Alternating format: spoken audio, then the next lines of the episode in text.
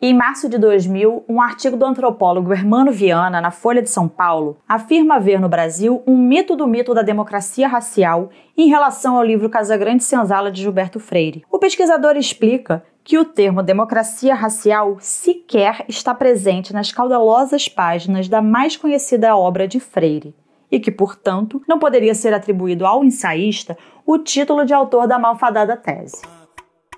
Ok, hermano, Freire não criou um conceito, não propôs uma teoria, até mesmo porque ele estava escrevendo um ensaio e não uma tese. Mas será que o que se depreende de sua obra não é uma ideia de harmonia entre raças? É justo dizer que em seu livro ele descreve em certos momentos o horror da violência que eram submetidos homens e mulheres escravizados, como na passagem que o autor relata que mulheres espatifavam assalto de botina dentaduras de escravas, ou no trecho em que ficamos sabendo de um senhor que, na tentativa de dar longevidade às paredes de sua casa grande, mandou matar dois escravos e enterrá-los nos alicerces. Mas, ao mesmo tempo, é notável que Freire edulcora os capítulos com a doçura de relações recheadas de afeto entre brancos e pretos. Para além do conteúdo, nos parece que também a linguagem e o estilo da prosa do pernambucano contribuíram para a enorme romantização do modelo de colonização por aqui estabelecido. Sem que no Brasil se verifique perfeita intercomunicação entre seus extremos de cultura, ainda assim podemos nos felicitar de um ajustamento de tradições raro entre povos formados nas mesmas circunstâncias imperialistas de colonização moderna dos trópicos. Essas são palavras de Gilberto Freire. De que trata esse ajustamento raro? Pega eu, pai.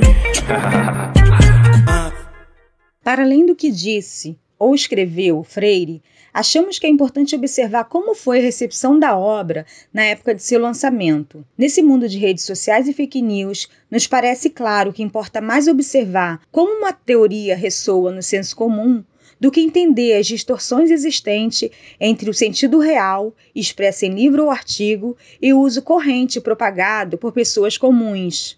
Certamente, esse fenômeno não se observa só em nosso tempo. Em cada época, ideias e conceitos circularam por entre mentes, ora intelectuais influenciaram as massas, ora foram por elas influenciadas. Aqui nesse episódio, nos interessa refletir um pouco sobre a penetração do pensamento de Gilberto Freire à época do lançamento de Casagrande Senzala. A ideia de democracia racial foi uma novidade para a época ou já ecoava por aqui? As pessoas tiveram a exata dimensão do seu teor ou levou tempo para que o livro se consolidasse? Eu sou Vânia Rosa. E eu sou Bruna Aires. Somos graduandas do curso de Ciências Sociais da FGV CPDOC e esse podcast foi produzido em abril de 2022 dentro da disciplina de Interpretações do Brasil, ministrada pelo professor Bernardo Buarque de Holanda.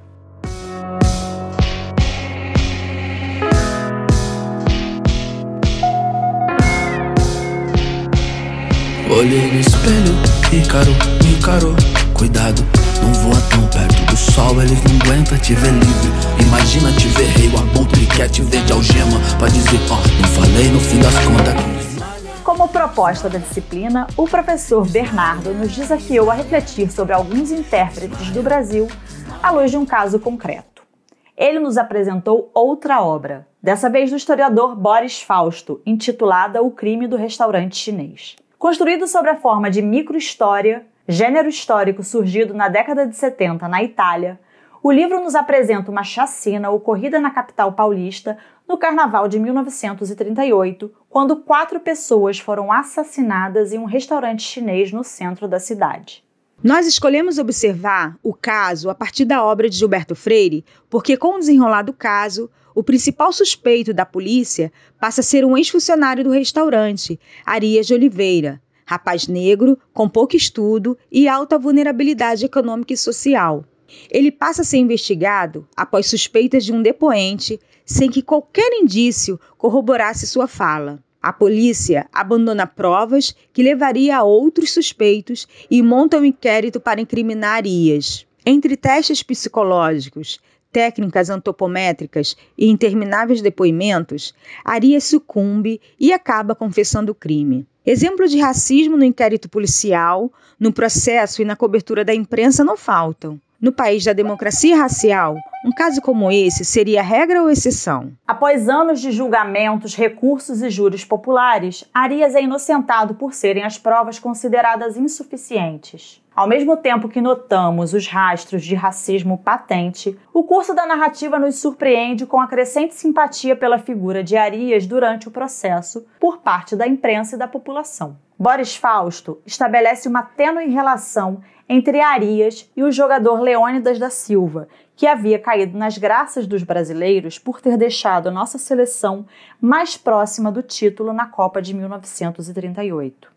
A leve semelhança entre o rapaz e o craque teriam despertado a empatia da população? Ou seria isso um efeito do pensamento freiriano? Gilberto Freire lançou seu livro Casa Grande Senzala em 1933. O crime do restaurante chinês ocorreu em 1938 e o julgamento do caso só chegou ao fim em 1942.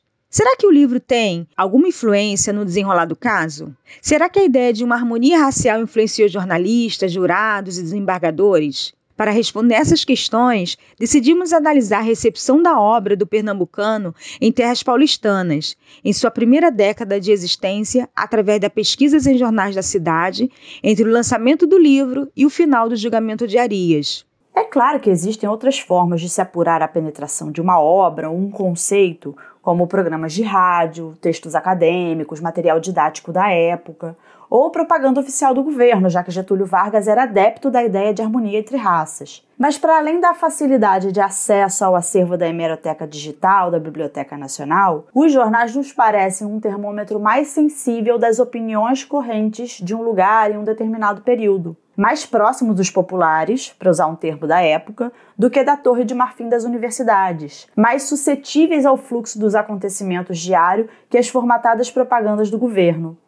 E o que nós encontramos nos jornais, Vânia? Para começar, o que se fala de Gilberto Freire em seu Casagrande Senzala? Através dos jornais Correio de São Paulo e Correio Paulistano, podemos observar que Freire já era uma figura conhecida antes mesmo do lançamento do livro, porque tinha uma coluna no Diário de Pernambuco. O lançamento do livro foi noticiado e depois disso observamos críticas bem rasas, que mais parece a reprodução de um release que uma crítica propriamente dita. Além disso, Freire é celebrado por conta do primeiro Congresso Afro-Brasileiro, realizado em Recife, do qual o ensaísta é um dos incentivadores. Depois disso, observamos que Freire torna-se figura recorrente na coluna Livro Novo, de Nelson Werneck Sodré, no Correio Paulistano, por meio de resenha de obras lançadas depois de Casa Grande Senzala. É importante frisarmos que em nenhum desses excertos observamos indicações de que Freire teria proposto uma ideia de harmonia racial. O antropólogo Gustavo Sorá afirma que, assim como as ciências sociais, o mercado editorial brasileiro ainda era incipiente em 1930 e que o livro de Freire havia sido lançado em uma editora pequena. Somente no final da década de 30, com a criação da editora José Olímpio, onde Freire criou a coleção brasiliana, é que o autor ganhou maior notoriedade. Até então, ele lutava para se afirmar como um cientista, já que era visto por muitos apenas como um literato. O reconhecimento veio mesmo a partir de 1942, quando o professor da USP, Fernando de Azevedo, lançou o livro A Cultura Brasileira, no qual afirma ser Casa Grande Senzala referência obrigatória para se compreender o Brasil. Bruna, mas e a ideia de democracia racial? Aparece nesse período? Em nossa pesquisa, observamos que a expressão torna-se corrente no vocabulário jornalístico a partir de 1945.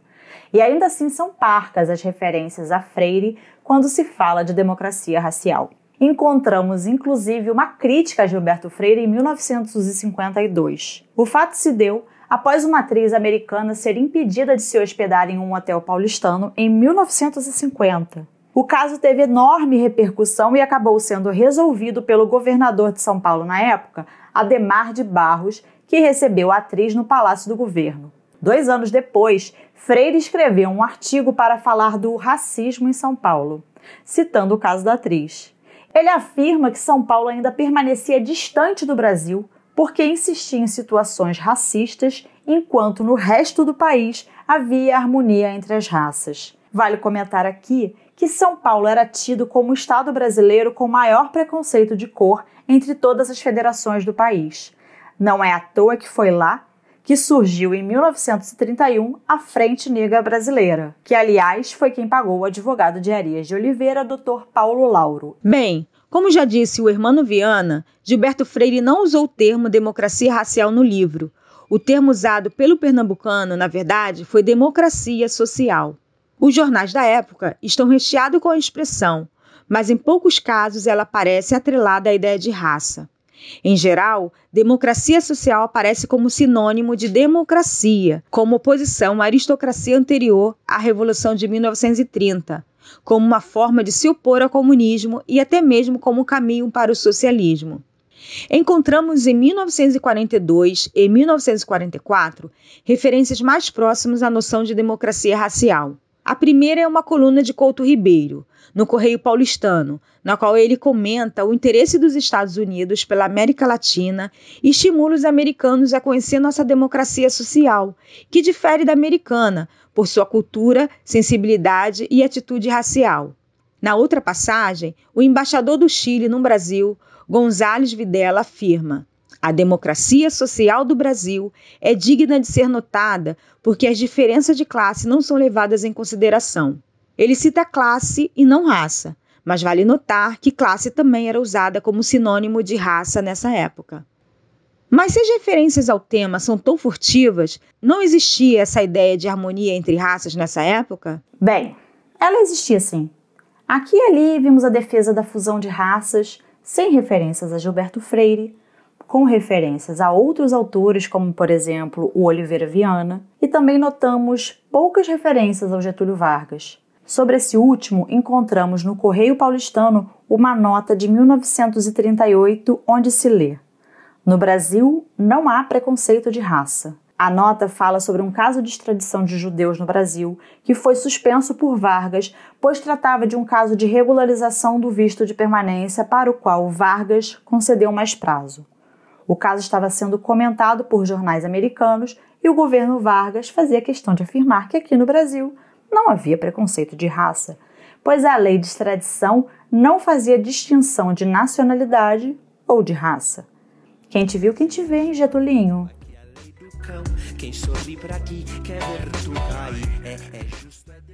Outro caso interessante é uma nota de 1939 no mesmo jornal relatando que Oswaldo Aranha teria recebido na embaixada de Washington a visita de um homem que fazia parte de uma sociedade que tinha por fim fazer desaparecer no mundo o preconceito de raças.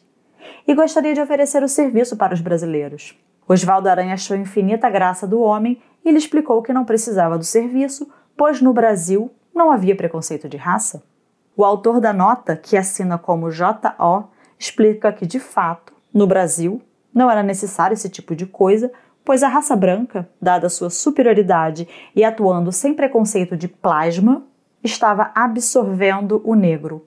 Aqui percebemos que os conceitos de eugenia ainda estavam em voga, fazendo frente a posições culturalistas como a de Gilberto Freire. Além disso, seria cômico, se não fosse trágico, perceber que muitas das manifestações da imprensa que tentam comprovar a existência de uma fusão de raças surgem de fato para se opor a alguma situação de preconceito cotidiano podemos observar algumas notícias de racismo voltadas para os esportes, como no caso de 1936, em que o jornalista Salatiel Campos relata preconceito dentro do Comitê Olímpico. Em outra oportunidade, o mesmo jornalista denuncia casos de preconceito contra jogadores da cor preta no futebol paulista, o que reforça mais uma vez a questão do forte racismo no estado de São Paulo. O jornalista atribui o problema ao fato de que muitos times paulistas ainda pertenciam à aristocracia local.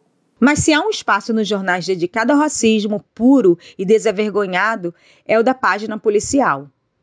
As notícias que dão conta dos crimes ocorridos na cidade sempre fazem questão de notar a cor de pele do criminoso, quando se trata do indivíduo negro.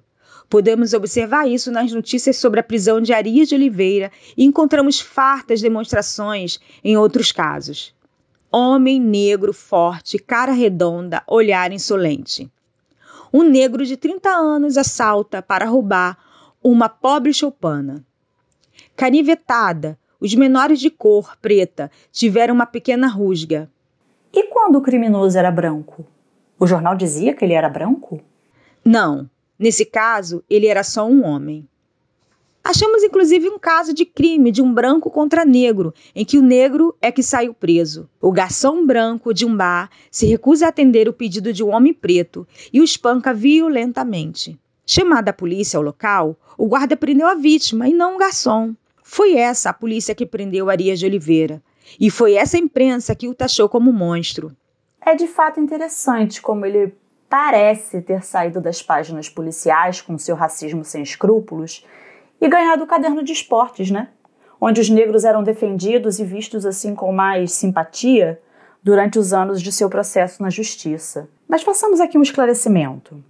A gente vem usando aqui o termo racismo, mas ele não era usual na época. Observamos que o problema era abordado através das expressões preconceito de cor e preconceito de raça, sendo ambas conceitos bem distintos. De acordo com os sociólogos Antônio Sérgio Alfredo Guimarães e Márcio Macedo, preconceito de raça se referia ao tipo de racismo encontrado nos Estados Unidos, onde a segregação racial teria produzido duas raças distintas naquele território. Por aqui, dada a nossa mestiçagem, não havia um problema racial, somente um problema de discriminação ligado à cor da pele. Este denominado preconceito de cor nos parece um conceito bem fluido nas páginas de jornal ora sendo atribuída ao branco, ora sendo considerado um problema do mulato em relação ao negro. Há também uma parte da imprensa que dá conta do conceito como sendo um preconceito de classe, pois o problema do negro seria apenas de cunho econômico e não racial.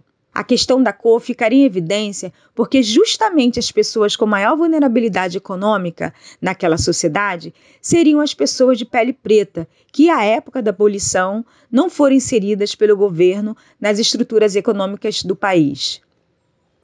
Essa, por exemplo, é a posição da Frente Negra Brasileira, que defendia ser necessário por aqui uma segunda abolição. De acordo com a historiadora Laiana Lanes de Oliveira, em sua dissertação de mestrado, essa segunda abolição se daria por duas frentes: a educação dos negros para que pudessem obter melhores trabalhos e o abandono da cultura de origem africana, que desvirtuaria os negros dos princípios organizativos da sociedade brasileira. Cultivando laços estreitos com a ação integralista, a Frente Negra deixava transparecer em seus propósitos seu caráter fascista através de discursos moralistas e acusatórios, como os observados em seu jornal oficial A Voz da Raça. Segundo uma antiga máxima que simboliza uma verdade profunda, é a ociosidade a mãe de todos os vícios. Trabalhar para a grandeza do Brasil deverá ser o nosso lema para que sejamos respeitados. Para isso, é necessário guerra de morte ao álcool e a desmoralização dos nossos bailes, que está arriscando a nossa raça e os nossos costumes prevenindo nossa mocidade, principalmente nossas mocinhas, que devido a isso estão sendo preteridas nos empregos em benefício das estrangeiras. Bem, como podemos perceber, não havia uma posição unívoca em torno da questão. Passada quase nove décadas, tendemos a simplificar o tema, achando que a ideia de democracia era sólida e inquestionável. Mas, como tudo na vida, a questão racial no Brasil tem múltiplas dimensões. Como parte de um processo histórico, levou tempo para a noção de democracia racial se enraizar, e inclusive para ser tão facilmente atribuída a Gilberto Freire. Nos parece que o curso da história nos direcionou mais fortemente para esse caminho após o fim da Segunda Guerra Mundial, quando os horrores do Holocausto foram revelados ao mundo e o tema do racismo passou a ser debatido abertamente. Os olhos do mundo se voltam para o Brasil, lugar de pessoas mestiças, onde havia intelectuais que afirmavam ser aqui um caso único de harmonia entre raças.